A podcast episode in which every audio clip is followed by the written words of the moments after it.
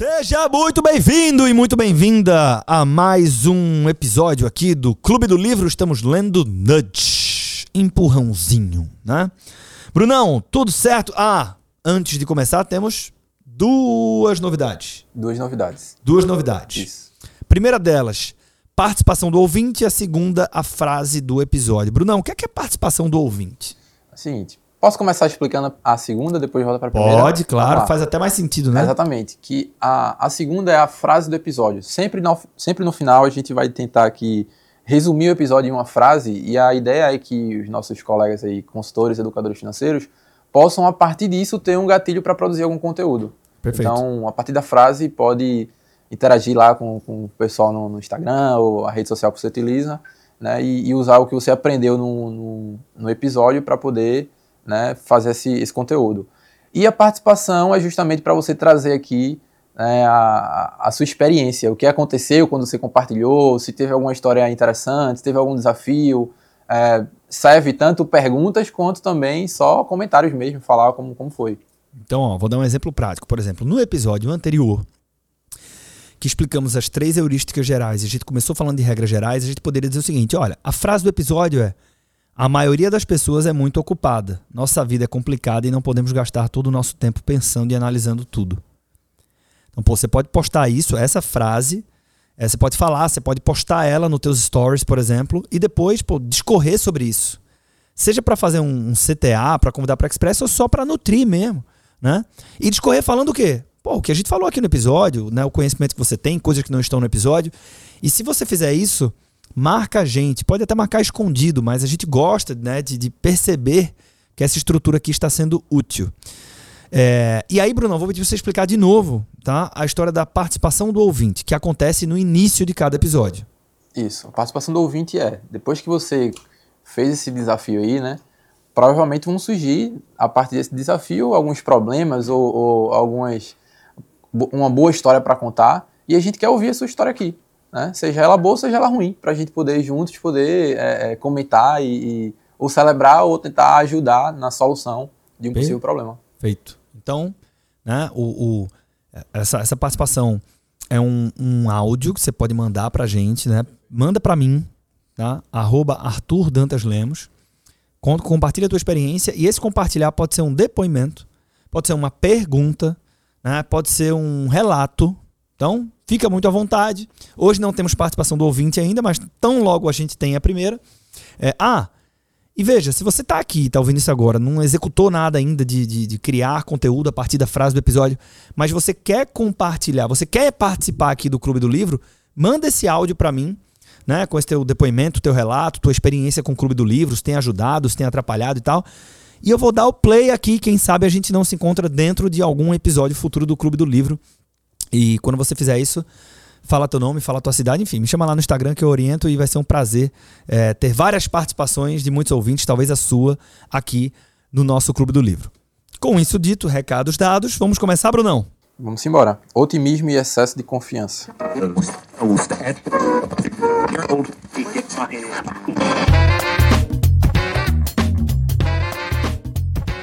Antes do início do curso de tomada de decisões de gestão, ministrado por Taylor, os alunos preenchem um questionário anônimo sobre o curso pela internet. Uma das perguntas é: em qual décio você acredita que estará na distribuição de notas da turma? Os primeiros 10%, de 10 a 20, até 80, 90, 90, 100. Ah, os estudantes podem escolher os 10% superiores, os 10% logo a seguir, por aí vai. Ok. Como se trata de estudantes de MBA, presume-se que eles tenham consciência de que, como em qualquer distribuição, metade da população fica nos 50% superiores e outra metade nos 50% inferiores. E que apenas 10% dos alunos de fato podem acabar no decil superior. Ainda assim, os resultados da pesquisa revelam um alto grau de otimismo dos alunos sobre o seu próprio desempenho no curso. Em geral, menos de 5% deles acreditam que ficarão abaixo da média, né, que é o quinquagésimo percentil. E mais da metade da turma acredita que ficará nos dois decis superiores. Invariavelmente, o grupo mais numeroso sempre se coloca no segundo decil. Acreditamos que isso provavelmente se deve à modéstia. Na verdade, eles acham que ficarão no decil superior, mas são modestos demais para dizer que vai ficar lá nos primeiros 10%. Os estudantes de MBA não são os únicos super confiantes nas, pró nas próprias habilidades. O efeito acima da média é generalizado. 90% dos motoristas se consideram acima da média atrás do volante. E praticamente todo mundo, inclusive os que quase nunca são vistos sorrindo, acredita que tem um senso de humor acima da média. Isso porque eles sabem o que é engraçado, não porque são engraçados de fato. Esse otimismo também contamina professores universitários. Cerca de 94% dos professores de uma grande universidade responderam que acreditam ser profissionais melhores do que a média. E há razões para crer que esse excesso de confiança se aplica a professores em geral. Sim, nós professores admitimos essa fraqueza, coloca aqui o Rich Taylor. Né? As pessoas têm um otimismo irreal também quando há muita coisa em jogo. Cerca de 50% dos casamentos terminam em divórcio.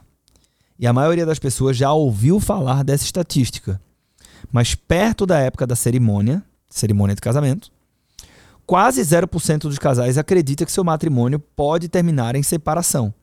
E isso vale até para os que já se divorciaram antes. O escritor Samuel Johnson certa vez brincou dizendo que o segundo casamento é o triunfo da esperança sobre a experiência. Muito bom, né? Ah, e só, só um detalhe: isso aqui é a diferença do, do, do Homo econômicos e dos, do, do ser humano, né? É, porra, o cara não pode racionalmente dizer, não, eu acho que a probabilidade de eu terminar meu casamento é de 50%, porque a estatística mostra não pode, né? O cara tá pensando que, ah, isso aqui é a mulher da minha vida, isso aqui é o cara da minha enfim, como for.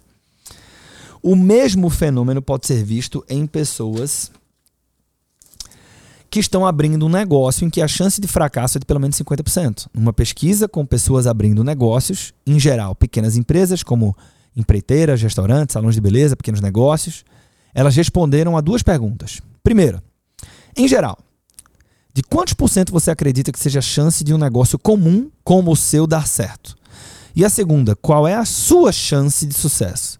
As respostas mais comuns foram 50% e 90%, respectivamente, e muitos disseram 100% na segunda pergunta. Tá? E aí vem uma parte que eu destaquei, que de certa forma explica por que, que nós não temos a cultura de seguro de vida. Olha só.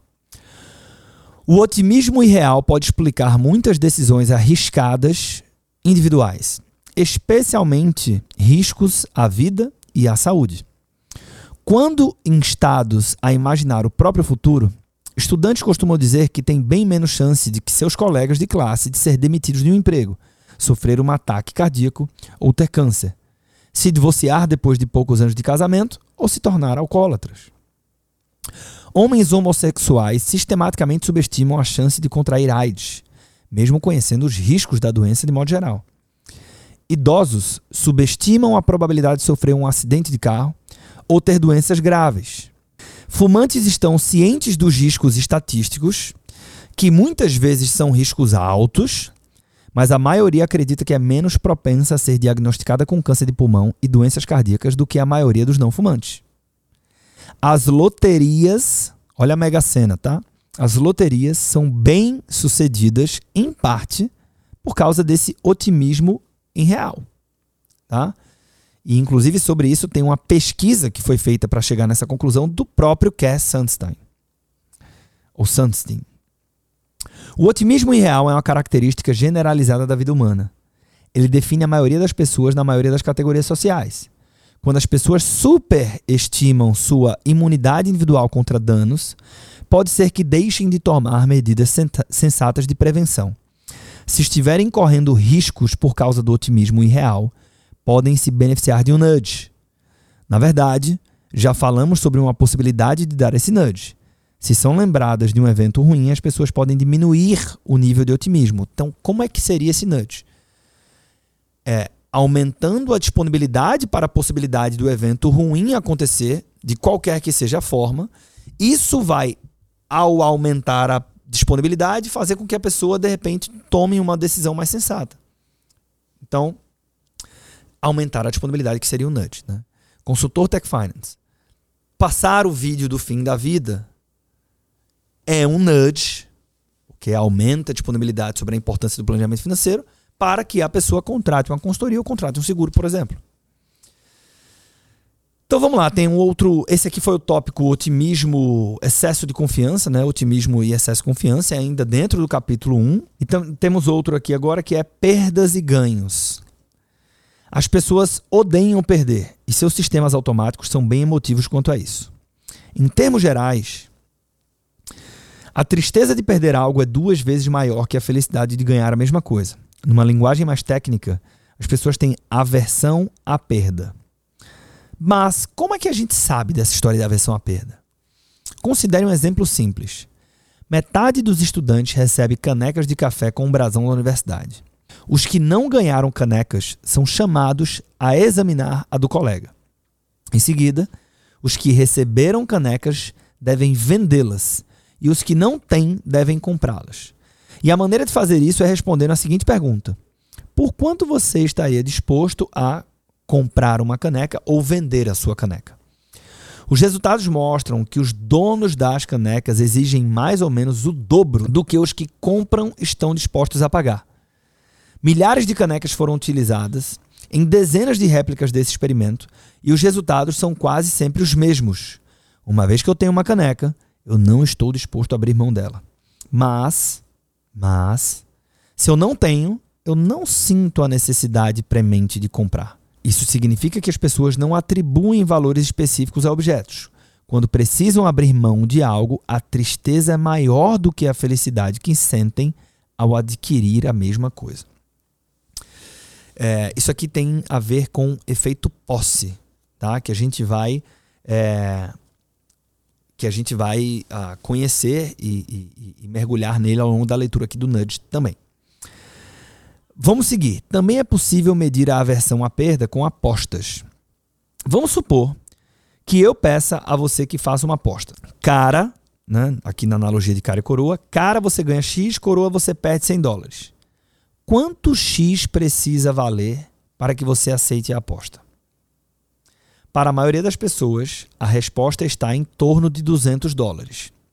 Isso significa que a possibilidade de ganhar de 200 dólares compensa a perspectiva de perder 100 dólares. Né? A aversão à perda produz inércia. Isso aqui é importante para cacete. Consultores financeiros entenderem isso. Né? É, percepção da possibilidade de perda, que ele chamou de perspectiva de perder,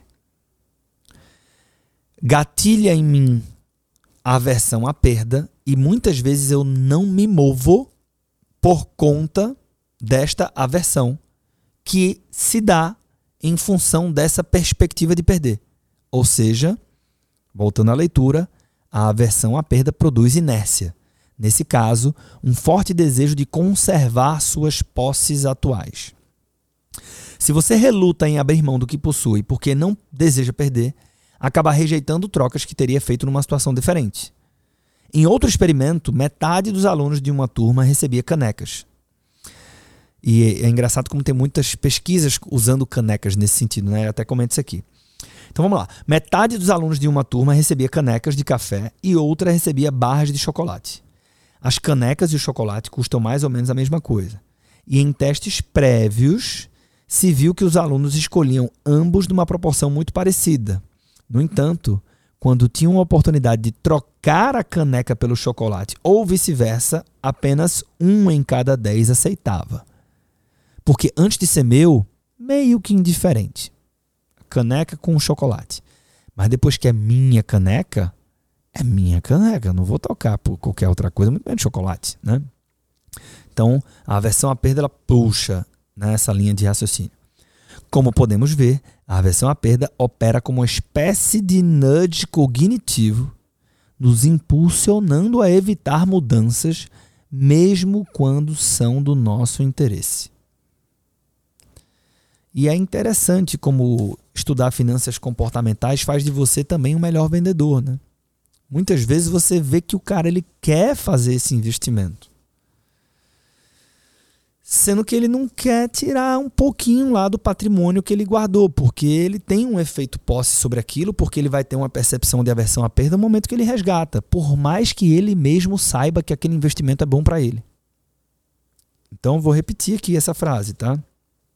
A aversão à perda ela pode operar como uma espécie de nudge cognitivo, nos impu isso aqui que é importante, nos impulsionando a evitar mudanças, mesmo quando são do nosso interesse. Então aqui, olha só, olha esse episódio aqui, tá, turma? A gente já falou de otimismo e excesso de confiança, falamos agora de perdas e ganhos, e vamos para um último conceito dentro desse episódio aqui, que é o viés do status quo. A aversão à perda não é um único motivo para inércia. Por diversas razões, as pessoas enfrentam uma tendência geral a se manter em sua situação atual.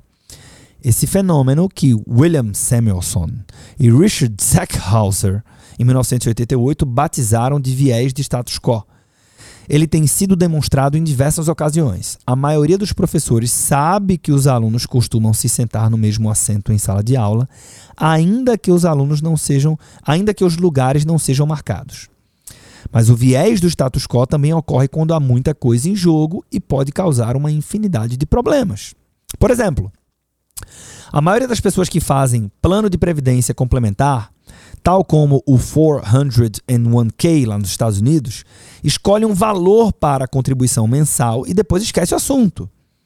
Em um estudo conduzido no final da década de 80 com participantes de um plano de aposentadoria de professores universitários nos Estados Unidos, a mediana de alterações no valor das contribuições mensais foi, acredite ou não, de zero. Em outras palavras, ao longo da carreira, mais da metade dos pensionistas não fazia mudança alguma no plano. E talvez o dado mais revelador seja que muitos participantes casados que eram solteiros ao aderir ao plano ainda tinham a mãe como beneficiária. Aí depois você vai me dizer que o consultor financeiro não cumpre um papel importante na sua vida. Porra, vamos lá. O viés do status quo pode facilmente ser explorado. Muitos anos atrás, a American Express enviou uma cartinha simpática a Sunstein, um dos autores do livro, informando que ele podia receber gratuitamente durante três meses a assinatura de cinco revistas que ele escolhesse. Assinaturas gratuitas parecem um bom negócio, mesmo que as revistas raramente sejam lidas. Por isso, ele aceitou a oferta. O que ele não percebeu era que, se não cancelasse a assinatura, após esse período ele continuaria recebendo as publicações, mas pagaria, passaria a pagar pelo preço cheio. Né? Ou seja, foram gratuitos por três meses, depois segue o flow e ele começa a pagar. Uh, durante cerca de uma década, ele continuou assinando as revistas que quase nunca lia. Ele continua querendo cancelar as assinaturas, mas por alguma razão nunca tomou atitude. Falaremos sobre procrastinação no próximo capítulo. Uh, e aqui vem o último capítulo dessa parte, que eu inclusive destaquei. Uma das causas do viés do status quo é a falta de atenção. Muitas pessoas adotam o que chamamos de heurística do ah, tanto faz. E, meu irmão, esses exemplos aqui, velho, ele tá falando de heurística do namoro, né? Isso é um trabalho grande que lá no, no, no NeuroExpert, né? Que eu conversei com o Thiago Monteiro, um dos professores, que é um cara que tem muito finanças de comportamento. Eu disse, bicho, a principal função aqui é a curadoria. É porque tem, hoje, é, é heurística do sapato branco do Bruno, né? Aí dá um tom de intelectual do caralho, mas é um negócio que não tem muita utilidade, porque ninguém vai guardar 300 heurísticas de cabeça, né? Mas vamos lá, chamamos de heurística do A, tanto faz. E é lógico, tem uma brincadeira aqui, né? Mas. Hum, brincadeira com fundo de verdade, né? Um bom exemplo é o efeito de transparência nos telespectadores. Os executivos das redes de TV passam muito tempo trabalhando na programação, pois sabem que. Ah, perdão, o efeito de transferência pois sabem que o telespectador que liga na, CN, na NBC no começo da noite tende a permanecer no canal. Como há algumas décadas o controle remoto se instalou nos lares, o custo da troca, nesse caso, é literalmente mexer o dedo para apertar um botão. Mas quando um programa acaba e o outro começa, um número surpreendentemente alto de telespectadores diz, implicitamente, né? Implicitamente por quê? Se eu não vou lá e mudo, quer dizer que eu estou dizendo, ah, tanto faz. E continua assistindo. Sunstein está longe de ser a única vítima de renovação automática das assinaturas de revista. Os profissionais encarregados das tiragens sabem que, quando a renovação é automática e quando as pessoas precisam dar um telefonema para fazer o cancelamento, a probabilidade de renovação é muito maior do que se as pessoas precisassem indicar ativamente que de fato querem continuar recebendo a revista. Que isso aqui tem a ver com opção padrão também, outra coisa que a gente vai estudar aqui no livro Nudge. A combinação de aversão à perda com decisões negligentes, e perceba, só um comentário, né? Tornar a renovação automática ou tornar o cancelamento automático faz parte da arquitetura de escolhas de uma solução que vai ser apresentada ao mercado. Né? O importante aqui, e o, o professor Cialdini fala isso né, lá quando ele começa o, a formação dele em persuasão, porque são assuntos muito correlacionados, é use, ou arquitete, nesse caso aqui, com ética, porque isso vai lhe favorecer no longo prazo através de uma reputação de credibilidade. Let's go. A combinação de aversão à perda com decisões negligentes faz com que uma opção seja definida como padrão e que atrai a grande parcela do mercado. As opções padrão, ó, falei dela, não sabia que já estava aqui, né? Mas ah, ele, ele, ele mergulha mais nisso ao longo do livro. As opções padrão, portanto, agem como incentivos poderosos. Em diversos contextos, elas são ainda mais poderosas porque fazem os consumidores pensar, corretamente ou não, que contam com o apoio implícito de quem estabelece o padrão. Seja este um empresário, o governo ou o encarregado pela programação de um canal de televisão. Por essa e outras razões, estabelecer a melhor opção padrão possível será um tema que abordaremos com frequência ao longo deste livro, como eu acabei de adiantar. E com isso, eu acho que a gente cobriu aqui temas importantes, tá? Viés de status quo, aversão à perda e otimismo excessivo.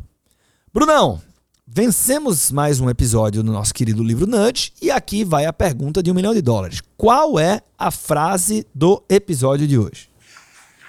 Difícil. Uh, mas eu, eu acho que dá para brincar com essa frase aqui. O segundo casamento é o triunfo da esperança sobre a experiência. Essa para produzir conteúdo é, é É uma frase que chama a atenção e abre espaço aí para você explicar toda essa questão aqui do, do otimismo, essa confiança. Eu acho que dá para brincar bastante com ela. Muito bom. Pô, tinha até pensado em outra, mas eu gostei muito dessa. Não vou nem dizer qual é para não confundir o nosso, o nosso ouvinte aqui. Então, galera, fala de novo aí, Brunão. O segundo casamento é o triunfo da esperança sobre a experiência. E ó, para ninguém ficar com raiva de você, você pode dizer que essa é a frase do escritor Samuel, Samuel, né? Johnson, tá? Samuel Johnson. Depois o pessoal não, não vai brigar com você. Brinque com essa frase, produza conteúdo, nos marque e eu espero contar com sua companhia também, além desse, no próximo episódio do nosso podcast do Clube do Livro Nudge.